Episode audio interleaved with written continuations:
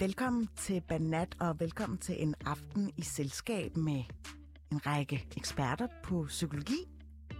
Mit navn er Phyllis Jassara, og øh, jeg har virkelig glædet mig til aften, og som nogen måske allerede har bemærket, så har jeg gjort reklame for det på min øh, Somi-kanal, hvor jeg efterspurgt nogle eksistentialistiske dilemmaer eller store spørgsmål. Og øh, den skal vi også behandle lidt senere i programmet, men øh, allerførst så vil jeg rigtig, rigtig gerne byde velkommen til mine to banats her i studiet. Velkommen til dig, øh, Esther Safir. Ja, tak. Du er psykolog, Det er og du er 26 år gammel. Og så er du øh, arbejder i, ja, som så selvstændig, kunne Ja. jeg forstå, ikke? laver lidt forskellige ting i hvert Laver fald, lidt kan man vist uh, roligt sige. Og ved siden af dig, der sidder du, Aisha Vedel. Mm-hmm. Velkommen til programmet. Tak. Øhm, du er parterapeut mm-hmm. og ja, psykoterapeut uddannet med egen praksis Mhm. også. Ja. Er det første gang i radioen? Nej. Nej, for dig, Esther. ja, ja, fra mig. Ja, for Jeg har dig. lavet podcast, men jeg har aldrig lavet live radio før. Altså, det er lidt to sider samme mønt, kan man sige. Okay. Men øh, det skal nok gå alt sammen. Det, jeg ligesom plejer at have som et fast element i, i Banat, det er, at jeg beder mine gæster om at fremhæve noget, som de har lagt mærke til. Mm. Noget, som måske er fløjet forbi uh, mediernes radar, og som jeg tænker, okay, det, det fortjener faktisk lidt mere shine, end det har fået. Øh, og på den måde, så kan vi også få lytterne til at lære jer lidt bedre at kende, hvad der ligesom er på jeres tallerken. Så er der en af jer, der har lyst til at fortælle lidt, øh, ja, Ja. ja. hvad der ligesom rører sig i jeres personlige andedam? Uh, jeg ved ikke, om, om øh, det fortjener mediernes shine lige frem, men der er noget, jeg har tænkt meget over. Så det bliver det. Bliver det. Du åbner bare ballen. Yes. Øhm, jamen, jeg har, jeg har brugt sindssygt meget øh, tankekraft på at øh, overveje, fordi det er jo ramadan lige om lidt, og, øh, og min kæreste, han er muslim, og jeg er jøde. Og øh, jeg, jeg ved noget om ramadan, øh, men ikke frygtelig meget. Og jeg vil sindssygt gerne gøre noget i vores hjem, eller gøre et eller andet, så, så man ligesom omfavner hinandens helligdage. Og så har jeg været i alle afkroge. Hvad, hvad gør man egentlig? For han er ikke typen, tror jeg, der, der sådan skal have sådan nogle ballonger hængende eller et eller andet. Så jeg har simpelthen været i, øh, i hvilken som helst lille afkrog omkring, hvad jeg kan gøre. Og så har jeg, sim- og så har jeg også overvejet, skal jeg gøre noget på min arbejdsplads også? Skal jeg, skal jeg være den, der sender mailen ud og skriver Ramadan Karim? Altså, mm. fordi det synes jeg ikke, der er nogen, der gør. Øh, lidt ligesom man skriver en glædelig jul. Mm. Øhm, så jeg har været tænkt sindssygt meget over det. Og hvis jeg har nogle gode idéer til mig, så skal I bare... Kommer din kæreste til at fast? Nej. Okay, fordi så vil jeg under påskud af det foreslå, at du skal lave mad til ham. Ja, det er en ret stor hjælp. det plejer altid at være vejen ind til hjertet, uanset hvornår. Ja, ja.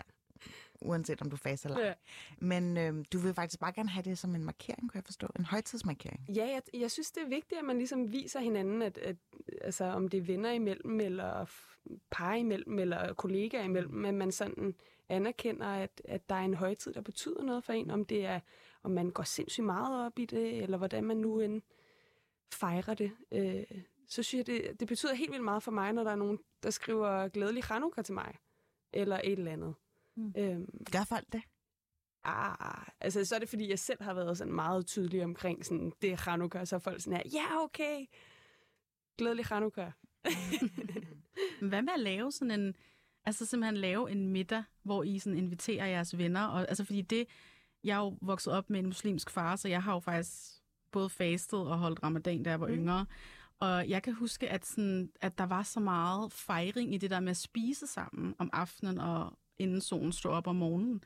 Altså det der, det var jo sådan helt overdådigt, øh, det mad, der var. Og man, start, man brød altid fasten med en dadel, kan jeg huske. Altså så sådan måske lave sådan en, en aften, hvor I, I fejrede det. Altså, Ja, i ikke skød, det er jo også en familiehøjtid. Ja, Ja, Lidt ligesom Hanukkah også er. ja, det er det jo. Så ligesom sådan lave noget ekstra god mad, og måske sådan også gå op i, jeg har smagt sådan nogle fyldte dadler med chokolade. ja. Ja, Det er altså, det er lækkert. Og så invitere familie ja. og venner over. Men øh, jeg studsede bare lige over. Ja. Altså, din kæreste skal ikke fast, men du vil stadig gerne gøre noget ud af det. Hvorfor? Mm, jamen for mig, og det, det, så peger pilen jo lidt indad, faktisk. Jeg tror for mig, der, øhm, der har han været en, en person, der har gjort enormt meget ud af, at jeg skal stå op for min baggrund, og, og stå ved, hvem jeg er. Holde ved, at jeg holder Hanukkah. Holde ved, at jeg, at jeg har den jødiske baggrund, som jeg har. Så sådan, det der med at stå op for hinandens baggrunde og støtte hinanden, det er meget lettere at støtte hinanden, synes jeg, end nogle gange at støtte sig selv. Så sådan, øh, for mig er det sådan... Øh, det giver drivkraft. Ja, det giver mm. drivkraft. Han har min Hvad gør I så til Hanukkah? Altså, hvordan bliver ja, det markeret? Nu er vi ikke sådan sindssygt traditionelle, så vi er i min familie. Så øh, vi laver noget, der hedder latkes, eller min mor laver. Hun er rigtig god til det. En hver familie siger, min mors latkes er de bedste latkes, men min mors latkes er de bedste latkes. øhm, og så synger vi, tænder nogle lys. Mm. Øh, det strækker sig over flere dage. Og så er det fire dage? Otte dage. Otte dage ja. simpelthen, okay. Ja. Så øhm, og er der også øh, pynte op og gøre huset rent, eller? Altid huset rent. Nej, øhm, ja, altså, vi gør ikke så meget ud af pynt og sådan noget. Men hvis I kender den der lysestage, mm. ja, den har man. Øh, og så ah, har vi sådan en ædekonkurrence i forhold til, hvor mange latkes man spiser. Ja. Og så prøver vi at synge de sange, vi nu kan. Øh, og danse lidt. Oh, det så det er egentlig bare der er nok mange andre jødiske familier, der vil grine lidt af os og være sådan, det gør jeg ikke helt rigtigt, mm. det der. Men øh, vi gør det på vores måde. Ja. Men ja, altså som Aisha også øh, meget øh, fint foreslog, det her med at måske la- lave et, et festmåltid af en art. Mm. Selvom det faktisk lidt strider mod ramadan tankegang. Jeg tror faktisk, det er omkring Iden, at ja. man gør det. Ja.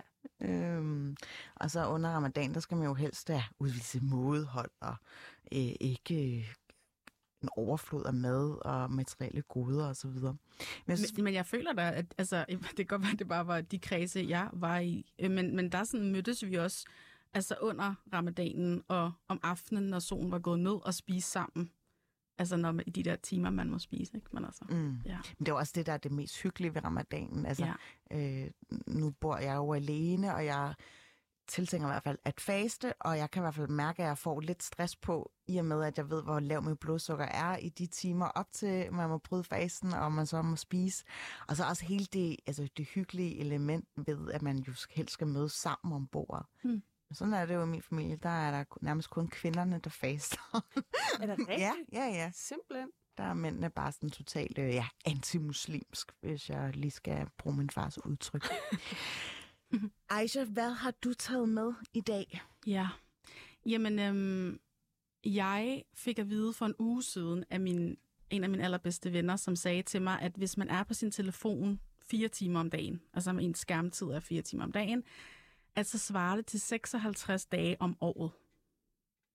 Og det må jeg bare sige, det rystede mig lidt. Det er altså, fordi, turning point. Fordi øh, jeg vil være ærlig at sige, der er dage, mange dage, hvor jeg har fire plus timer på min telefon om dagen. Så du har sådan en, der tjekker din skærmtid? Ja, altså man får jo lige sådan en rapport en gang om ugen, hvor den lige siger, hvad dit gennemsnit er, ikke? Og hvad er dit gennemsnit? Jamen altså, det er de der fire-fem timer om dagen. Altså det er det, det, og det er lidt skamfuldt for mig at sige, kan jeg godt mærke. Men man kan sige, en god undskyldning er jo, at en del af mit arbejde er på min telefon. Præcis. Men hånden på hjertet, det er ikke kun det. Altså, det er ikke kun det, der sker i de 4-5 timer. det er også bare mig, der øh, scroller og gør alt det der, med, som alle andre også gør. Mm. Så, så da han sagde det til mig, altså 56 dage om året, der var jeg sådan, okay, det er alligevel ret meget. Altså, det er næsten to måneder, ikke? Det gør ondt. Det gør det. Og der var jeg virkelig sådan, okay, det, der kunne jeg lave alt muligt andet.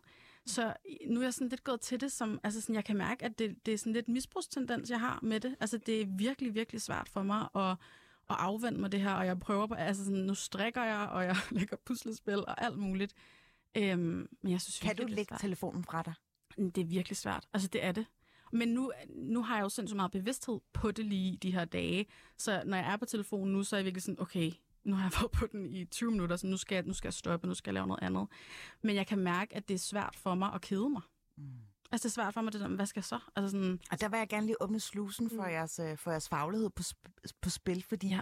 kan I beskrive, hvad er det, der sker op i hjernen? Altså, den jo bare dopamin, der mm. galopperer buller derude, og man vil bare gerne se, om der er kommet en notifikation ja. eller to. Mm. Men det er faktisk ret skræmmende. Jeg ved ikke, man kan også sætte sig ned og se den der The Social Dilemma, ja. øh, dokumentar. Netflix. Ja, Netflix. Ja. Fordi der ser man jo også, hvordan de her apps, de er jo indrettet til, at vi får det her lille sådan dopamin-fix. Mm. Så lad os sige, at jeg smider et billede op på min Instagram. De der små likes, de der kommentarer, de der beskeder, det giver mig sådan en, uh, jeg får et lille fix, og mere Ja. vil have mere. Hjernen vil have mere. Så det er sindssygt svært at afvende. Øh, Helt vildt. og jeg har for eksempel slukket mine notifikationer. Det er ikke, fordi det har hjulpet fuldstændig. Men i det mindste kan jeg ikke kigge ned hele tiden på min telefon, der ligger ved siden af mig, Mm. og så blinker den. Ja. Eller jeg kan se på min startside, at jeg har fået, jeg ved ikke hvad, på min telefon. Og det hjælper i hvert fald, bilder jeg mig selv ind, min hjerne, med ikke at få dop- dopaminfixet, hver gang jeg bare lige trykker på siden af min telefon. Ja. Og jeg, altså, jeg kan også mærke, jeg er jo også sådan en altså selvudviklingsnørd lidt, ikke? Så det er også det der med, at jeg kan mærke, det er, sådan, det er noget, der, det, det, det, det, det lammer mig lidt. Altså, det lammer mig lidt i mit nervesystem, sådan, så jeg sådan lidt kan, altså, flygte lidt. Altså, hvis jeg skal være helt ærlig, ikke? Det er en eskapisme Ja. for hverdagen. Ja, det er det, og, og, og også for følelser, altså i virkeligheden. Og, og selv mig, sådan, jeg dyrker virkelig mine følelser og, Mm. og mærker, hvordan jeg har det inde i øhm, hele tiden. Altså sådan, så, så, så det er derfor, jeg også er så optaget af det, fordi jeg kan mærke, at det, det får mig væk fra det, og jeg kan også se hos mine klienter, at det er et kæmpe problem, det der med bare at kunne lægge der og flygte ind i sin telefon, når noget er lidt ubehageligt, eller altså... Der bliver bare lige nødt til at spørge, er der klienter, der hiver telefonen frem under en session? Nej, det skal jeg faktisk... Altså, mindre de lige skal skrive noget ned, Okay. Mm. altså til sig selv, men, men der, der, der får de heller ikke lov. Nej, sige. nej. Jeg vil sige, Ja. ja. jeg synes også, der er et eller andet ved, hvis man, hvis man bruger så mange timer som, på, på sin telefon, så er det sjældent, det er et tilvalg. Det er nogle gange sådan, så sidder man bare, så stener man bare. Den der, jeg stener på min telefon. Hvor jeg, jeg kunne godt tænke mig at komme derhen, hvor jeg har et, øh, et forhold til min telefon, hvor at, fordi det er fint nok nogle gange at få en pause. Mhm. Det er fint nok nogle gange at flygte lidt ind i sig selv og, og sidde og stene. Mm. Men jeg vil hellere have, at det er et tilvalg, når jeg gør det. Så nu sætter jeg mig lige ned med min telefon og stener lidt på Instagram. Så det er rart for mig, i stedet for at det bare bliver noget hele tiden. Ja. Mm. I hver en lille pause. Altså nu har jeg jo selv en telefon, hvor det er et arbejdsredskab. Mm. Øh, bare den måde, jeg har skruet det her program sammen på, kunne jo ikke have sket, hvis det ikke har været for en telefon. Mm-hmm. Og Instagram for den sags skyld. Øh, men jeg har samtidig også lidt spekuleret i, hvorvidt det vil være gavnligt for mig at få en, øh, ja, en analog telefon, mm. Hvor jeg altså netop kun bruger den også til tjekke sms'er og ringe, og så netop have den her lidt øh, forkælingstid, som jeg kalder det, øh, hvor jeg netop bare kan stene, og der er ikke nogen krav til mig, jeg bare kan sidde og se nogle reels øh, og grine rigtig sjovt af dem. Mhm. God idé. Men, men jeg kunne faktisk godt lige tænke mig at gå et spadestik dybere, fordi man snakker jo også meget omkring skærmtid øh, i relation til børn, Mm. og, øh, og, og altså den nye generation, som er digitalt indfødte, og, og som har nærmest har fået en, en iPod lige siden de kunne sige deres første ord. Mm. Er der nogle negative sider ved det? Jeg ved godt, det er et Mm. rigtig stort spørgsmål, og I skal måske heller ikke svare, men kan I prøve på en eller anden måde at kridte banen op og lave en afvejning af, jamen det er rigtigt, hvis du sidder meget på en skærm, så er du måske mindre tilbøjelig til, som du selv øh, nævnte, Aisha, at kede dig. Mm. Og måske ens kreativitetssans ikke kommer ud i fuld flor, hvad ved jeg. Ja, lige præcis. Kan, kan I uh, gøre Ja. os lidt klogere på det? Altså, jeg, jeg tænker, jeg smider den over til Aisha, når, d- når du vil tale om tilknytningsmønstre, øh, fordi det tænker jeg er rigtig relevant i forhold til det her. Men der er jo også noget, jeg synes, det er enormt øh, livsgivende at se, når jeg rejser, øh, hvordan børn, der vokser op tættere på naturen, de leger mere. Mm. Og det giver jo sig selv, fordi hvis du sidder, øh, du giver en, en, et lille barn en iPad eller noget tv, grafikken er jo helt vildt fed. Lydene, Mm. det er jo en helt vild verden, der bliver malet for dig. Hvor fedt er det så at gå ud og tage en, en gren og lege det her? Det er både din hest, din tryllestav, mm. Din øh, kost, du kan flyve på, når du kan se det lige foran dig, når du kan spille spil, hvor det er der. Så, så det tager jo lidt noget af, af det autentiske ved leg, Ja, fordi det er jo ikke lige så fedt som en gren. Men det synes jeg, dengang jeg var barn. ja. Øh, det. Så jeg, på den måde synes jeg, det, det, det synes jeg I hvert fald. Altså, det er nedslående, som at Ja. se alle de her børn, der er med hovedet begravet i skærmen, ja. og ikke bliver aktiveret, ja. som vi måske blev, da vi var børn i hvert fald. Mm. Ja, og jeg, må- altså, jeg må også sige, jeg synes også på en eller anden måde, sådan, det er et, sådan et, et samfundsproblem, fordi at, at familier er så isoleret. Altså, vi skal lige pludselig klare noget, som en hel landsby engang skulle klare. Så det der med, at forældrene, de skal både tage på arbejde og underholde, og tryghed og tilknytning, og parforhold. Altså, der er fandme mange ting på, på forældrenes tallerken, så jeg kan godt forstå, at man har lyst til bare lige at smide en skærm i hovedet på, på sit barn og lige få en pause. Altså, så jeg synes også, der er noget i det der med, at hvis vi var flere, altså sådan et landsbystemning, hvis vi var flere om at opdrage de her børn, så kunne det være, at der var nogen, der lige kunne tage dem med i skoven, mens dem derhjemme laver mad og mm. får noget tid til deres parforhold. Altså sådan, det er, det er jo um- helt umuligt på en eller anden måde at leve op til alt det, man som forældre skal i dag. Ikke? Altså nu bevæger vi måske lidt ud af intelligens, Ja. ja. eller ikke fordi, at, at det er en sindssygt spændende diskussion. Jeg vil også gerne tilbage til hovedstolen. Ja. Men hele tanken om, at man er tilgængelig nærmest 24-7, fordi ens telefon kan jo, man kan jo ringe, man kan skrive, whatsoever, sende talebeskeder. Hvad gør det ved en? At man øh, nærmest ja, øh, er available og ikke Mm. lige kan trække stikket. Altså medmindre du går ud i en skov og, og begraver telefonen ned i jorden. Ja. Du er, kon- altså, du er konstant på. Du er jo øh, klar på alt. Og så synes jeg også, det er vigtigt at sige, at du bliver eksponeret for meget mere information, end du nogensinde ville have gjort førhen. Mange flere måder at gøre ting på. Mange flere måder at se ud på, hvilket både har en god og en dårlig side, det her. Mm. Men, men det vil du jo ikke have set førhen. Alle de ting, du kunne have gjort. Så hvert valg, vi ved alle sammen, at når man træffer et valg, er der altid et fravalg. Ikke? Mm. Men nu, når man bliver eksponeret for alle de ting, man kunne have gjort, så føles ens valg bare lidt mindre ah, rigtigt. Ja. Øhm, så, så man bliver jo presset på alle parametre. Øhm, og, og folk bliver faktisk stresset, når de slukker deres telefon også, og det synes jeg er ret sigende. Fordi de er vant til at være i det her hyper, hyper alert øhm, niveau inde i kroppen, ikke? Øhm, Jeg, jeg vil bare gerne lige øh, garnere øh, det, som du siger, fordi jeg gik selv ned med stress øh, før jul, og øh, jeg havde rigtig svært ved ikke at have noget at stå op til. Mm. Altså sådan at ligesom have en mission med dagen. Og øh, jeg kunne mærke, at jo mere jeg lagde mærke til, eller altså, da, jo mere jeg sad på min telefon og scrollede osv., jo mere blev jeg disponeret for øh, aktiviteter, som jeg ikke var en del af. Og den der berømte FOMO, øh, altså stress. Og jeg kunne bare mærke, at det var ikke særlig gavnligt for mig at have en telefon i den her øh, stressperiode. Så jeg, så jeg prøvede sådan virkelig at, at slukke den. Og så kunne jeg bare mærke, at der stadig var sådan lidt øh, en stemme oven bag- hovedet, som sådan nærmest lokkede mig til at se, hvem der prøvede at få fat på mig. Mm. mm, Så det stressede dig også mere. Altså, jeg blev bare lidt små irriteret, når jeg fandt ud af, at det var min mor, der spurgte, hvordan går det? Skal? så troede jeg alligevel, at jeg var lidt mere populær. end det. Men øhm, det stressede mig på en måde at, at øh, tænke over, jamen hvis jeg liker det her billede, så kan de jo se, at jeg har været måske aktiv for 24 minutter siden. Og så kan det være, at, at jeg også lige skal svare på deres beskeder, når de Mm. alligevel har... Altså hvis man mm, nogle gange har bare muted en korrespondence, ikke? Og, og siger, at den vil jeg gerne lige tjekke ind i lidt senere. Men prøv at tænke på, at du, du overvejer, at man skal undskylde for, at der er nogen, der har kunne se, at du har været online.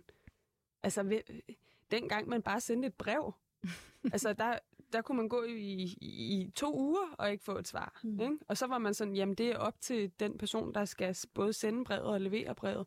Nu skal man hele tiden altså, kunne svare. Mm. Og det, det er hårdt. at det er en af grundene til, at man bliver sådan brændt ud. Altså, vi snakker om mistrivsel, vi snakker om de her stressepidemier som et samfundsanlæggende, altså et samfundsproblem. Er det simpelthen telefonen, der er råden til alt ondt, eller er det fordi, vi har, ja, Vi kan nok ikke Indbygget et sam- en råd. Nej. nej, men vi har indrettet vores samfund, hvor øh, der simpelthen øh, ikke er plads til malighed, eller at, at, at slå benene op og ligesom løsne slipseknuden nogle gange. Ja, og at telefonen ligesom tager sig væk fra os selv, altså og vores, vores indre tilstand og vores mærken indad, og så bliver vi lige pludselig orienteret efter netop, som du siger, øh, hvad skal jeg, hvornår skal jeg svare, og hvem mangler jeg at svare, og hvad laver de, og hvad går jeg glip af, ikke? i stedet for egentlig at, at mærke os selv, har jeg lyst til at sige. Ikke? Altså, det er i hvert fald virkelig noget af det, jeg, jeg ser som, som noget af det, der virkelig skaber stress, særligt hos de klienter, der kommer hos mig, og som jeg også selv har oplevet, øhm, at vi simpelthen ikke får mærket efter og, og er i kontakt med, hvem vi er. Altså. Jeg synes bare også, det er svært, ikke? fordi det er jeg så enig i. Men der er bare også fantastiske ting, den der telefon kan, og de der Helt sociale klart. medier. Altså al den oplysning, Mm. alle de fællesskaber, Men du sagde også lige for øh, to minutter siden, at vi bliver for meget. for meget Ja. overload Ja. af informationer. Men der kan være gode og dårlige sider til, til en ting. Ja. Men, men, det, Men spørgsmålet er, altså, kan vores hjerne godt uh, lære al det information, vi bliver præsenteret for i løbet af en dag? mm, Det tror jeg virkelig ikke. nej. Men jeg, jeg, jeg har ikke løsningen til den uh, the fine balance i det her. Uh, Nej, altså hele min forretning er jo bygget på, at jeg er på sociale medier. Jeg Mm. får alle mine klienter på mine sociale medier. Altså, så jeg altså, har arbejdet med sociale medier hele mit liv. Jeg er Mm. mm. taknemmelig for det. Øhm, Hvordan bruger du det helt konkret?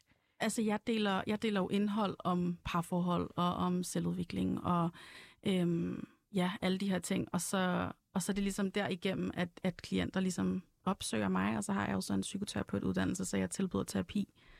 Øhm, så det er på den måde, jeg bruger det. Og det kræver jo, at jeg altså, har en hel dag om ugen, hvor jeg filmer indhold og redigerer det, og øh, opsøger, hvad, hvad der er tendenser på sociale medier, hvad er det for nogle emner, folk godt kan lide. Altså, så jeg, Men ser du det som en gave eller som en byrde? Fordi jeg kan da godt nogle gange, når jeg skal reklamere for. Mm. programmerne her, og husk nu, og ind og pitche et eller andet til, vi har jo en SoMe-afdeling, heldigvis, som øh, altså er det store organisatoriske greb på det.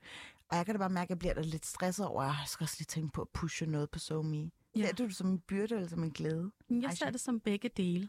Altså, og jeg tror også, at jeg prøver virkelig ikke at, at, at lade mig styre af, hvad folk vil have fra mig. Altså, jeg laver egentlig kun indhold, når jeg føler mig inspireret. Jeg laver kun, jeg deler kun noget, når jeg har lyst. Altså, lige nu har jeg for eksempel ikke postet i flere dage, fordi jeg ikke har haft lyst til at poste noget.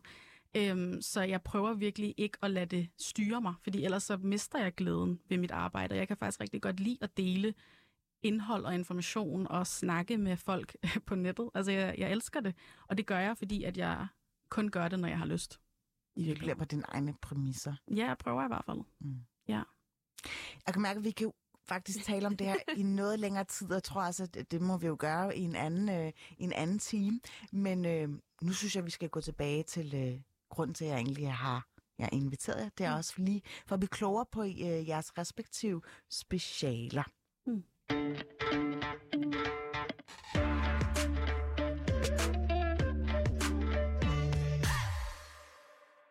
Aisha. Du er jo parterapeut, og øh, da jeg ligesom spurgte, om du havde lyst til at være med i Banat, så spurgte du jo meget nysgerrigt, hvad har du egentlig lyst til at bruge mig til? Eller hvad er ligesom øh, vinklen på det her? Så var jeg sådan, Mm. mm. det kommer lidt an på, hvad du synes er mest interessant. Øh, jeg er jo meget sådan åben og får lov til, altså tænker, at det er gæsterne, der får lov til at tegne programmet. Og så blev vi faktisk sporet lidt ind på, at det var tilknytningsmønstre. Ja. Og det er jo, er jo nærmest et halvakademiseret begreb, er det ikke det? Altså Jo. tilknytning, men så er der nogle mønstre derved. Prøv lige at Ja. begrebsafklare i første omgang. Ja, altså, og jeg prøver at gøre det så kort som muligt, fordi det er egentlig faktisk lidt komplekst. Øhm, altså, så man kan sige, tilknytningsteorien, den bygger på det her med, at den måde, vi knytter os til vores primære omsorgspersoner i de første år af vores liv, altså når vi er små babyer, at det har en helt vildt stor betydning for, hvordan vi også knytter os i vores voksenliv, og hvordan vi er i verdenen. Så alt efter, hvor trygt det har været med vores primære omsorgsperson, hvor meget forudsigelighed der har været, om vores primære omsorgsperson har været god til at aflæse vores, vores signaler og vores følelser. Øhm, det laver sådan en indre skabelon, hvis man kan sige det sådan, som følger os i hele vores liv. Øhm, og så er der så de her forskellige tilknytningsmønstre, som man så kan have, alt efter hvor trygt eller utrygt det har været i øh, ens opvækst. Og har du lyst til at udpensle de her fire forskellige mønstre, så vi bare lige kan Ja. ja, se type-wise? Ja, det kan jeg godt prøve. Øhm, altså, vi kan starte med den trygge tilknytning. Hvis man har den, så er, har man sådan en, en grundlæggende tillid til sig selv og til omverdenen. Man ved, at man, at man kan sige sine behov højt og blive mødt i dem. Man har tillid til, at, at de andre vil en det godt. Og hvis man har en utryg ængstelig, eller en utryg ambivalent, er der også nogen, der kalder det, så, øhm, så er man lidt mere optaget af, hvordan de andre har det, hvordan de andre ser en. Måske har man haft en forældre, som har været uforudsigelige på, det, på, den ene, på det, ene, på det ene tidspunkt har de været tilgængelige og kontaktbare, og lige pludselig var de afvisende over for ens følelsesmæssige behov, da man var barn. Øhm, så det skaber sådan en, altså ofte så er det sådan mennesker, som har ret sådan people-pleaser-tendenser, øh, som har ret sådan antennerne ude for at mærke stemningen i rummene, og, og på en eller anden måde kun er trygge, hvis, hvis der er tryghed omkring dem, eller de andre har det godt. Giver det mening? Ja. Mm. Ja. Også en konsensus, konsensussøgende person. Ja, lige præcis, ja. Så er der den utrygt undvigende, og øh, det er ofte dem, som måske ikke har så meget sprog for deres følelser. De har brug for at trække sig ret meget, når der er konflikter. De er faktisk nogle gange lidt konfliktsky, øhm, fordi at i barndommen var øh, følelser og sårbarhed helt vildt farlige. De blev afvist i det af deres primære omsorgspersoner, så de, de lukker sig lidt inde og har brug for øh, at processere alene, ofte i parforhold, så det er den partner, som når der er konflikter, så har de brug for at trække sig, de mister ordene. Øh, og så det sidste, det er den, der hedder disorganiseret, og det er sådan en lidt mere kompleks type, fordi at øh, det er ofte dem, der er vokset op i sådan ret kaotiske barndom med misbrug eller seksuelle overgreb, så den type er lidt mere kompleks at beskrive. Mm. Ja. Og når du har klienter foran dig, Mm. tænker du så straks, okay, jeg kan allerede lokalisere, hvad for et tilknytningsmønster den her person har? Altså man kan sige, det heldige er, at jeg jo er parterapeut, og det, der er ret fantastisk ved tilknytning, det er, at vores tilknytningstraumer og sorg virkelig viser sig i parforholdet. Altså, jeg ved ikke, om I kender det der med, at, at vi kan, vores følelse af at blive forladt, eller være forkert, eller blive misforstået, den er meget stærkere i vores parforhold, end for eksempel i vores venskaber ofte. Ikke? Ja. Øhm, og det er simpelthen fordi, at, at den, altså parforholdet, den relation vækker vores sorg hvor, fra barndommen. Altså, så, så på den måde... Under er- overfladen, der lurer de her Ja. traumer eller dårlige oplevelser. måder eller at se man- verdenen på, måder at være i relationer på. Og de bliver genaktiveret, hvis du ja, netop oplever noget, som trigger det, eller ripper op i den samme følelse. Ja, så for eksempel hvis vores partner øhm, ikke, ikke er der, når vi har brug for dem. Altså så kan vi lande, hvis vi, hvis vi har det med i vores bagage fra barndommen, så kan vi lande et sindssygt utrygt sted, hvor at vi nærmest føler, at, at vores eksistens forsvinder, og vores partner øh, fuldstændig forlader os. Og, altså det bliver helt sådan ekstremt, fordi i barndommen, der var det jo helt vildt utrygt og farligt, at vores omsorgsperson forlod os lige der. Ikke? Mm. Så det føles altså liv og dødagtigt, når det er vores tilknytningssorg, der bliver ramt. Mm. Ja. Hvornår bliver man som individ nogenlunde bevidstgjort om, okay, jeg har nogle tilknytningsmønstre, der er helt klart noget, der går igen i min måde at se eller møde andre mennesker på. Altså, hvorfor, hvorfor bliver man ikke, øh, ja, hvad skal jeg sige, øh, forelagt de her forskellige tilknytningsmønstre for at blive klogere på sig selv? Ja, det er et godt spørgsmål. det vil jeg ønske, man gjorde. Øhm, så det er jo meget forskelligt. Altså, men jeg oplever virkelig, at det særligt er, når man kommer i parforhold, at man lige pludselig bliver enormt konfronteret med ens tilknytningsmønstre, fordi det bliver så tydeligt der. Ja. Og det er så ofte der, at man, at man opsøger altså, i Og hvordan- støtte til det. Ikke? Hvordan får man så bugt med det, så man ikke uh, går rundt og ligesom bliver, hvad skal jeg sige, facer de barnlige tra- eller traumer for barndommen? Mm. Hvordan, hvordan uh, får man bugt med det? Ja, det er et godt spørgsmål. Så skal man i terapi hos dig, det kan jeg godt høre. det, det behøver man ikke, men man kan sagtens, altså, man kan sagtens blive tillært mere tryg, hvis man for eksempel er ret utryg. Øhm, men det kræver enormt mange gentagende erfaringer af, at tryghed i altså, det er relationsarbejde. Vores traumer, der bliver skabt i relationer, bliver også helet i relationer. Så det er i relationer, at vi kan, vi kan reparere os selv øhm, og, og blive mere tillært trygge. Så, så ja, giver det mening? Ja. Ja, Ja. det giver meget mening. Mm, Øh, Lidt skræmmende mening. ja. Øhm, tusind tak. Øh, ja, jeg må ikke kalde dig tilknytningsspecialist, men parterapeut. det er du i hvert fald. Det er jeg, ja. Esther, øh, da vi to talte telefon sammen, så blev jeg lige pludselig præsenteret for det her tværgenerationel traume. Ja. Eller transgenerationel. Transgenerationelle traumer, Ja, eller intergen- inter. ja. Kært barn har mange navne, ikke? Fuldstændig. Prøv lige at tage os med på en rejse omkring, hvad det går ud på. Det er en lang rejse, men jeg skal også prøve at gøre det kort. Øhm, kort sagt, så er det i princippet den her måde, at traumer kan rejse gennem generationer. Så det vil sige, at jeg kan som, øh, som for eksempel barnebarn af nogen, der har overlevet holocaust, l- stadig leve i et ekko af de traumer, som mine bedsteforældre oplevede. Og det er faktisk vel at mærke, selvom jeg ikke har mødt dem. Øhm, desværre. Så det er den, den her måde forståelse af, at vi kan stadig være påvirket af nogle traumer, der faktisk ikke tilhører os, men tilhører vores familie. Giver det mening? Det giver meget Mm. mm. mening. Men Jeg, jeg kører allerede i, altså ud, jeg sætter det ind i sådan en politiseret ramme allerede. Mm.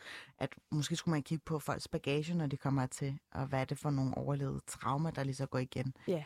Men nu har du, som du selv nævner, øh, jødisk øh, baggrund, og hvordan har du været, øh, hvad skal jeg sige, opmærksom på, at for eksempel din mor havde nogle traumer med, som var overleveret fra den forhenværende generation, altså før hende, altså din bedsteforældre? Jamen, jeg tror aldrig, jeg har været opmærksom på det. Altså, jeg, jeg skrev det, som jeg har skrevet omkring det her emne, øh, fordi jeg synes, det var spændende, indtil jeg sad med hovedet begravet i det, og var sådan, gud, det, det her, det vedrører også mig. Øh, og jeg tror, så kiggede jeg ligesom tilbage og tænkte, hvad er det egentlig, hvor, hvor kan jeg se det i min familie? Mm. Fordi traumer behøver ikke at være altså, nødvendigvis i ord. Det kan også være i handlinger, man kan se det. Øh, og ligesom mange andre øh, familier med minoritetsbaggrund, så er mad ofte et øh, samlingspunkt. Men jeg har altid, jeg kom til at tænke på, at øh, min mor har altid haft øh, store skabe fyldt med konservesmad. Sådan nogle underlige ting, altså, som man ikke bruger særlig ofte. Nogle gange bruger man en dåse majs, ikke? Men, øhm, og, og det viser faktisk, at mange øh, børn af holocaust-overlevere, de har en, en fuldstændig sådan obsession af mad.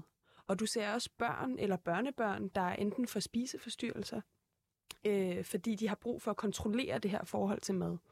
Øh, være meget sådan nøjeregnende, hvor meget mad har jeg. Jeg kan ikke gå ud af døren, uden jeg har noget mad med.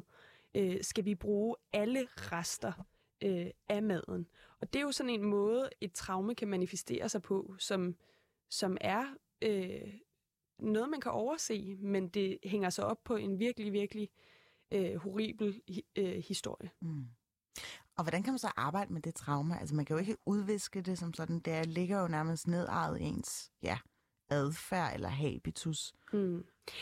Øhm, jeg synes, det er ret vigtigt, når man generelt taler om traumer, at vi ikke altid bare øh, sidder fast i, at ja, traumer er virkelig, virkelig hårde, men at vi også på en eller anden måde taler om, at der kan være en, en øh, traumatic growth, siger jeg nu på engelsk, men en, en vækst efter det. Og jeg tror, øhm, jeg vil sige, at det er det her med også at blive bevidst, først og, først og fremmest kende til begrebet, men også blive bevidst om, at man godt kan frigøre sig fra det. Mm. At sige, jamen det her, det er noget, der er kommet ovenfra, og jeg kan godt forstå, at mine bedsteforældre måske havde det sådan, at min mor havde det sådan, men jeg må godt skabe min egen historie. Jeg må godt frigøre mig fra, lad os bare sige, det er det her med mad, men en eller anden form for frigørelsesproces i at skabe sin egen historie med sin egen baggrund. Så, så når man først har lokaliseret det, eller identificeret det, så tænker man, okay, nu skal jeg bruge det her som trædesten til at ja, frigøre mig, bruger du, men også bare Mm. altså, prøver måske at redef, altså lave et nyt narrativ, Mm. så det ikke altid er, er en blyklods som et ben, eller noget, som forfølger mig, Mm. øh, de her traumer. Det kunne for eksempel være, det er meget konkret, men, men jeg har altid vokset op med det at, at være, have jødisk baggrund, skulle blive, være meget tysk-tysk. Hvor kom den fra? Den der enorme frygt. Jeg anede ikke, hvad det var, jeg var bange for. Mm. Men, men traumet ligger jo tilbage, fordi vi engang havde noget at være bange for. Så nu må jeg jo sige, okay, det var den gang. Hvad med nu? Skal jeg gå rundt og være bange? Skal jeg gå rundt og tige? Det, det, det kan jeg ikke blive ved med. Så på den måde har det været en trædesten for mig at finde ro. Og jeg, jeg håber, at min familie, de ældre generationer, kigger og er stolte over det. Men jeg forventer ikke af dem, at de når til samme sted som mig. Fordi de, har en, de er tættere på traumet, end jeg er. Så der er faktisk også en tidshorisont i det, altså et tidsperspektiv. Ja. Mm.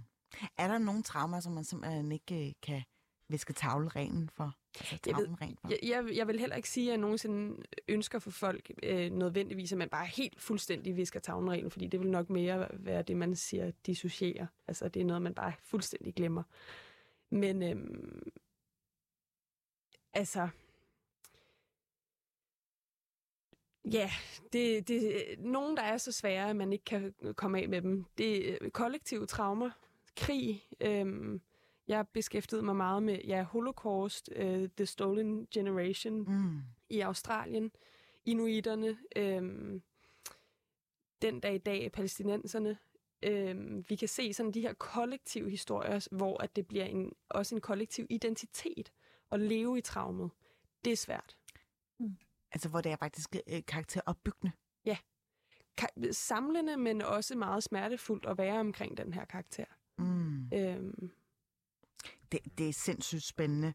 Og øh, grund til, at jeg gerne vil få jer til at præcisere ligesom noget af jeres ekspertise og noget af jeres sådan, hovedfelt, det er fordi, at øh, måske bliver det bragt i spil lige om lidt. Jeg, som jeg lige deklarerede her i starten af programmet, har jo spurgt øh, lyttere af programmet Banat, om de har lyst til at stille øh, psykologen eller psykoterapeuten et spørgsmål eller to i forhold til nogle eksistentialistiske dilemmaer, som de råder med. Og øh, det tænker jeg, at vi slår hul på nu juhu.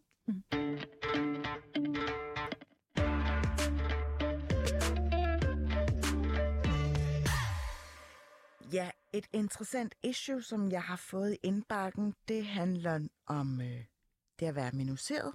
Det handler om farveblindhed, godt nok, mellem venner. Hvordan finder man hinanden, når den ene part ikke ser det hele hos en? Altså ligesom også medtager ens etniske ophav med i ligningen. Mm-hmm. Måske ikke anerkender vedkommende, har øh, nogle andre forudsætninger i det her samfund. Mm. Eller bliver mødt med et anderledes blik. Det er sådan, jeg læser spørgsmålet i hvert fald. Farveblindhed mellem venner. Så det her med, at man vil gerne ses som alt det, man er. Ja, og samtidig uden at det bliver tabuiseret. Altså Ja. ja. uden, altså, jeg tænker da nogle gange, hvis man øh, sidder og fortæller om en eller anden situation eller en oplevelse, og man faktisk ikke helt tager bestik eller skæler til den anden, velvidende, at den person nok ikke oplever de samme ting, fordi at ja, vedkommende nok har bare nogle andre vilkår. Mm. Og jeg tænker farveblindhed, altså, øh, man hø- hører jo den gode gamle øh, parole med, jeg ser ikke farver, køn Ja. eller Mm. alder, ikke? Jo. Men Så sådan et misforstået hensyn, ikke? Det er et utilsigtet Ja. hensyn, ja. Ja, fordi det, når man, hvis man siger det, når jeg ser ikke farve, du er bare et menneske for mig, ikke? der overser man jo også, jamen jeg har også noget, jeg har noget med mig, Præcis. som jeg har brug for, at du også ser. Ikke? Altså, så, altså, så man kan sige, noget af det, jeg tænker kunne være vigtigt i, i relationer, man gerne vil bevare, som er vigtige for en, det er jo virkelig at få sagt højt, hvad man har brug for. Altså, øh, og det betyder ikke, at man skal uddanne øh, sine venner, fordi det er ikke ens ansvar som brun person. Øhm, men, men man har et ansvar i at sige, hvad det gør ved en. Ikke at blive set. Altså, at sige højt, sådan, jeg har faktisk brug for det her, eller det er ikke rart for mig, når du siger det her, eller jeg føler mig ikke betydningsfuld for dig. Altså, så at, at, at, at sige, hvad det gør ved en, Mm. vil jeg sige. Ja. Ja. Hvorfor kan det egentlig være svært at, at tale om? Altså nu er det jo blandt venner, og men egentlig så udstiller man jo vedkommende. Altså man udstiller sin, en af sine nærmeste ved at sige, du har en, øh, et privilegie, som ikke er mig for ondt. Mm. Det er jo, altså, det er jo en hård snak, ikke? Ja, Træk hul sindssygt. på den byld. Helt vildt. Altså, jeg har jo det problem lige nu, at jeg vil ønske, at den her lytter var med, fordi jeg har mange spørgsmål, mm. ikke? Øhm, fordi, som du også siger, altså, hvad er det, det vil gøre ved en at blive set 100% som den, man er? Og det tror jeg egentlig, når det er mellem venner, hvis nu, nu tager vi det jo ned, fordi det er jo en betydningsfuld relation. Hvis mm. vi tog det her i en anden kontekst, hvor det måske var lidt mere en kollega imellem eller et eller andet, så har jeg måske været lidt hårdere øh, i, i mit svar. Men jeg tror, fordi når det er mellem venner, så kan, vil jeg sige, at det kunne være enormt givende at sætte sig ned og sige, det betyder rigtig meget for mig, hvis du kunne se mig i, i alt det, jeg er. For lige nu føler jeg, at du kun ser det her. Fordi det bliver, det bliver en, øh, altså, så kan det godt være, at det bliver en hård snak omkring farveblindhed senere hen, men vi skal også huske på relationen. Mm. Det er mellem venner lige nu. Mm. Så det skal også være rart for den her person, der har skrevet ind og tage snakken.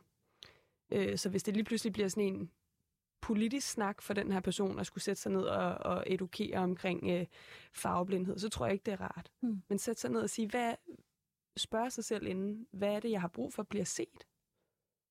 Og hvorfor er det, jeg føler, at det her, den her brik mangler i vores relation? Faktisk kan det ende med at blive givende i relationen jo. Kan det være en, øh, en måde, altså, som egentlig ligger i, at vi i Danmark er relativt homogene og ligner Mm. hinanden? At det faktisk bare er en, en snak, som øh, først nu er kommet, især i kølvandet på, at man ligesom taler med i identitetspolitikken, hvor man ligesom snakker om de ydre karakteristika, seksualitet, øh, køn og etnicitet osv. Men altså farveblindheden er jo også øh, et begreb, som sagtens kunne, kunne blive taget op i et, et skoleregi, men det bliver det jo måske ikke. Det er jo, der er jo noget grund til, at, at vedkommende her, øh, som altså spørgeren, føler sig ikke set. Ikke? Mm. Men hvordan kan man ligesom få adresseret det, at, at der går nogle mennesker her i, i kongeriget Danmark, som føler, at deres etnicitet faktisk kun bliver omtalt nogle gange i sådan nogle negative vendinger, når det er behæftet med nogle kriminalitetsstatistikker, eller hvad ved Mm. jeg. Men at man ikke øhm, må sige, prøv her, jeg er, har et andet udgangspunkt end, end, end masserne i det Mm. her land. Jeg skal lige høre dit spørgsmål. Det var ikke et den- spørgsmål, nej, det var ikke det var et bare, spørgsmål, det var bare en konstatering. Er mig, det der var, det, men jeg er enig i konstateringen. Mm. Konstateringen er bare, hvorfor tror I, at, at vi først skal snakke om det her nu? Det er jo nærmest de seneste par år. Øh, hvorfor kan det være så svært at ligesom snakke om, jamen det er rigtigt, du har en anden farve end mig, og øh, jeg, vi bliver nødt til at øh, medtage det i ligningen, for, vi, for at jeg ligesom kan møde dig og forstå dit udgangspunkt. Altså, hvad er, hvad er det, der er så penibelt op Ja, ved, ved, Ja. ved etnicitet? Jeg tror også, det er fordi, at når vi skal tage de her snakke, så skal vi konfrontere det, folk, der er privilegeret med deres privilegier. Mm. Og det er, det er fyldt med en masse øh, sprængfarlige følelser. Og oven i det er, det er det lige nu desværre mange minoriteters øh, ansvar at, at konfrontere de privilegerede med de her privilegi- øh, privilegier. Mm. Og oven i det kommer man, man med sin egen øh, nervositet, usikkerhed, alt muligt ind i den her Mm. konfrontation. Så jeg tror også, det handler om, at, at det lige nu er minoriteterne, der råber op til majoriteten og de privilegerede, hvor jeg vil jo ønske på et tidspunkt også, at det er den anden vej rundt, hvor at det er majoriteten og de privilegerede, der selv tager den. Ja, og jeg, altså, jeg tror virkelig, at der er også noget berøringsangst, ikke? Altså berøringsangst fra, hvordan Det var det ord, skal jeg efter. hvordan skal jeg i tale sætte det? Altså, ja. hvad kan jeg sige, hvad kan jeg ikke sige? For jeg tror, du har helt ret, Esther, i, at det også er sådan et, et forkert hensyn, det der med, øh, når jeg ser slet ikke farve, og du er ligesom mig, og altså alt det der, som, man, de, som de, som, som, der, som der bliver sagt. Altså, altså, jeg tror virkelig, der er sådan en berøringsangst i, hvordan kan jeg i tale sætte det her, og hvordan skal vi snakke om det, og altså, ja. Og hvordan taler man om det i et, sådan, øh, en, øh, en tværkulturel relation? Har I ja. nogen bud på det? Altså farveblindhed. Ja, og også altså, at øh, for eksempel, hvis, hvis kæresten, som øh, har et privilegeret udgangspunkt, eller Mm. tilhører masserne, måske har bare simpelthen svært ved at, at, at forstå de forskellige mikroaggressioner, eller de forskellige, ja, altså ophobning af de der racialiserede oplevelser. Mm. Altså, jeg tror, jeg tror simpelthen, det kræver, ligesom med, ja, altså de fleste andre svære samtaler, sårbarhed og mod. Og nu prøver vi at snakke om det her, og nu, og nu prøver jeg at lytte, og altså, ja, fordi det, det giver jo virkelig god mening, at det er svært. Altså, Men Også- skal man ikke også bare nogle gange sige pyt altså som, som kæreste, hvis man har oplevet noget, så man tænker, Mm. okay, det her, det var en mikroaggression, det trigger noget i mig, og så siger ens kæreste, øh, du skal også bare sige lidt pyt, skat, fordi det ødelægger den dårlige Uha. stemning. Uha, det, Uh. altså, altså det, jeg synes jo virkelig, at parforholdet skal være et trygt sted, hvor at man, at man netop kan, kan dele de sårbarheder, og den sorg, det også er. Ikke? Mm. Så det vil jeg virkelig synes var ærgerligt, hvis min partner mødte mig på den måde, eller jeg mødte min partner på den måde. Altså, fordi det har jo enorm betydning. Altså, så det at sige pyt, ja, Er synes meget underkendende. ja, det er det. Mm. Interessant. Jamen, det var bare lige mig, der skulle spille uh, Jones advokat. Ja. Jeg håber ikke, der er nogen, der sætter pyt. Nej, det, det kan vi heldigvis kun uh, gisne om, eller ja, den, den figurerer det uvisse. Her kommer der et andet dilemma. Øh, hvorfor tror mine forældre, at de stadig kan bestemme over mig, når jeg har et barn og er 25 år gammel? Hmm. Grænsesætning. How Ja. to do it. How to do it. Ja, fordi jeg tænker, at spørgsmålet også kunne være, du er 25 år, hvorfor lader du dine forældre stadigvæk bestemme over dig?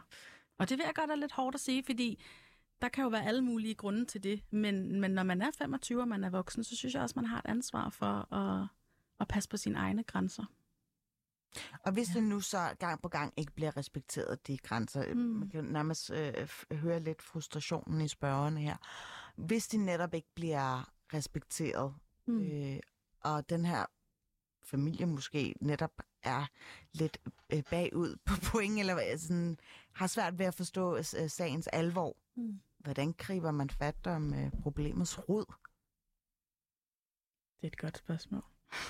Men jeg sad, jeg sad bare og tænkte noget andet, fordi jeg tror måske, jeg har hørt øh, spørgsmålet lidt anderledes. Ja. Fordi jeg, jeg ved ikke, om den her person måske... Altså, jeg tror, jeg, jeg er helt enig i, at det handler om grænsesætning, men vi ved jo ikke, om den her person sætter grænser. Mm. Og jeg hører det lidt som, hvorfor har de stadig et behov for at, at bestemme over mig? Og der, tænk, der, der synes jeg jo, det er interessant at spørge, jamen, hvad, hvad er det, der er på spil for forældrene? Nu ved jeg ikke, øh, hvilken baggrund det er. Mm. Men, øh, men hvad, hvad mister forældrene ved ikke at prøve at bestemme? Må jeg stille et spørgsmål? Ja. Fordi hvis vi bare lige tager de minoriserede øh, briller på her, og øh, når man tilhører et mindretal, så har man jo lidt mere på spil i kraft af, at man er bange for at blive udvandet.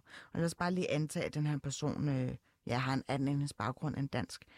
Er det jeres oplevelse, at forældrene øh, eller forældregenerationen fylder mere end måske hmm. etnisk danske forældre gør? Ja, helt klart. Og der tænker jeg også, der er noget med, hvis nu man kommer fra nogle forældre, der er flygtet, så er der et, et, øh, et særligt pres, mange oplever i hvert fald, i forhold til det her med, mine forældre forlod alt for mig. Så nu skal jeg også gøre det ekstra godt. Så man og jeg skal, leve, dem, ja, jeg, skal, jeg skal leve ekstra meget op til, hvad de forventer af mig. Mm. Øhm, og måske er det også her, apropos grænsesætning i det her spørgsmål, at, at de her for, forældre, de har haft rigtig meget at skulle have sagt. Øhm, og måske er den her person nu nået til et stadie, hvor sådan, jamen, det er mit liv. Mm. Nu kan jeg ikke leve op til det hele tiden. Nu kan jeg ikke gøre alle de ting. Øhm. Ja, det er det, og, og man kan sige, fordi det er jo interessant at spørge, sådan, hvad, hvad, hvad, er det, der, altså, hvad er det, der er på spil for forældrene, ikke? Mm. Og samtidig, så jeg kunne ikke lade være med, at det kan være, at jeg bare læser noget ind i det der spørgsmål, men jeg fik i hvert fald en følelse af, at, at det ikke var rart for den person, ja. der har stillet det spørgsmål. Ikke? Enig. Øhm, og, og det er der, hvor at, altså, når man er 25, og man har et barn, man er i gang med at skabe sit eget liv. Altså, og, og det, det er de år, hvor man på en eller anden måde bliver voksen og, og lander i sig selv. Så, så på en eller anden måde, det der med også at, at afgrænse sig lidt fra, jamen jeg er med på forældre, som jeg har prøvet at sætte grænser for, at det er svært for jer, men, men det, det er nu det, jeg, altså det er det, jeg har brug for. Jeg har simpelthen brug for, at I blander jer udenom og at jeg selv må, må finde ud af, hvordan jeg gør det her i mit nye voksenliv. Ikke? Så man skal bare cut kontakten? Nej, det synes jeg ikke, man ja. skal. Altså man kan sige, det kan, jo, det kan jo være nødvendigt for nogen, hvis, hvis det virkelig ikke bliver respekteret. Altså, så, men det synes jeg ikke, altså, at man bare skal gøre. Selvfølgelig ikke. Jeg synes, man skal prøve at, at sige sine behov højt, og sine grænser højt på en varm måde. Altså stå op for sig selv. Ja. Ja. Og hvis vi nu lige bare tog tilbage øh, til intergenerationelle traumer, ikke? altså vi, måske også overveje, hvis vi tager, antager, at det er en minoritetsperson, øh, altså hvad, hvad er det, man kommer til at tale ind i? Fordi måske er det her, den her bestemmelsestendens også et udtryk for noget, familien bærer med sig. Det kan jo godt være lidt ligesom mad var mit øh, i, mm. i min familie og mange andre ting, at det her det er et udtryk for, for et, et behov for kontrol. Mm. Ikke? Så se det, forstå hele historikken i det. Så det der ikke simpelthen stikker noget dybere i ja. det. Altså, ja. øh, det kunne jo hedde sig, at man har været på flugt og ligesom øh, har haft behov for kontrol over, at man står sammen. Mm. Præcis.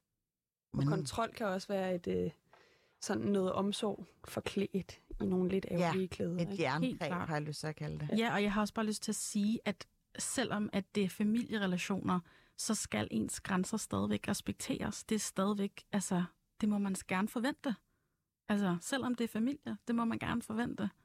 Men det er altid lidt svært at skuffe familien, ikke? Jo. Det, det er jo, altså, ens sikkerhedsnet, det er øh, dem, der står der aller nærest. Mm-hmm Så altså, det er ligesom om den her, det her dilemma bare emmer af konfrontationer mm. og øh, ja, måske øh, latente problemer, som lurer under overfladen. Og det her, det ligesom bare bliver den første katalysator. Mm. Det tror jeg også. Og der er, altså, det er jo let at sige, at man skal tale med nogle andre, men nogle gange hjælper det virkelig at få nogle input udefra. Ja. Godt. Mhm. Vi tager lige den sidste her. Øhm, og det er faktisk lidt i samme boldgade, vil jeg mene. Byrden, man har som den første fødte pige i en brun slash gul familie. Hashtag trauma. Ja, det er jo bare det trauma at være den første fødte. Hvorfor kan I få- lave bare lige et kort oprids her, fordi tiden skrider. Hvad er det for et ansvar, der hviler på ens skulder, når man er den første fødte i en familie? Jeg sagde, det, jeg sagde det måske lidt før, men altså, jeg tænker, man skal lige pludselig være bannerfører for al, alle de drømme, ens familie kom til landet med. Mm. Man skal næsten, jeg tror, der er nogen, der kan opleve, at alle de traumer, ens familie bærer på, skal man gøre op for. Og det er sørme svært. Mm. Så jeg, øh, altså, ja, Det er en byrde. det, det, det vil jeg sige. Jeg tror, jeg vil underkende mange personers følelser, hvis jeg sagde, at det ikke er en byrde. Ja. Men, øh, men igen, man, jeg tror også det her med at stille spørgsmålet, hvad, hvad vil jeg selv? Mm. Fordi man bliver hurtigt en med antennerne ude, der gør alting for andre mennesker. Mm. Og det kan man ikke blive ved med. Nej, det er det. Hvad er det for nogle karakteristika eller egenskaber, der går igen, når man er den første fødte i en øh, søskendeflok? Altså det, jeg, jeg er selv faktisk den første i min familie. Øhm, og jeg oplever i hvert fald, at man har enormt stort ansvar. Altså man er nødt til at blive ret hurtigt voksen, særligt hvis der også er yngre søskende. Altså så får man lige pludselig også ansvar for dem. Og, øh, og på en eller anden måde bliver man også sådan lidt prøvekaninen for forældrenes første barn, ikke? Altså sådan, så der er ofte andre regler for den første, end der er for de, de yngre. Mm. Altså, så jeg oplever, at, at man virkelig sådan skal blive voksen hurtigt, og man får en masse ansvar, og at man bliver enormt yderstyret, fordi man hele tiden nødt til at mærke efter, hvad er det, der forventes af mig, hvad er det, I gerne vil have, hvad er det jeg, for et ansvar, jeg skal tage. Så øhm, ja, Tror I, at altså, man som første fødte øh, tager flere oprør eller opgør med ens øh, forældre? Fordi man ligesom skal brolægge den sti, som ens søskende, hvis man har nogen, skal bevæge sig hen imod. Jeg tror, man automatisk gør det, men jeg tror også, man, man må også godt give yourself a break. mm. Altså, du skal ikke tage alle opgørene. Det er ikke dit ansvar at tage alle de opgør. Fordi du kan jo hurtigt være den første, der skal tage alt, øh, alle opgørene i al den modstand, du møder. Mm. Mm. Øhm, Og på den måde, så er den første fødte måske heller ikke konfliktoptrapperen i samme dur som nogle af de andre i søskendeflokken. mm. hvis jeg lige skal øh, ja, smide nogle fordomme på bordet.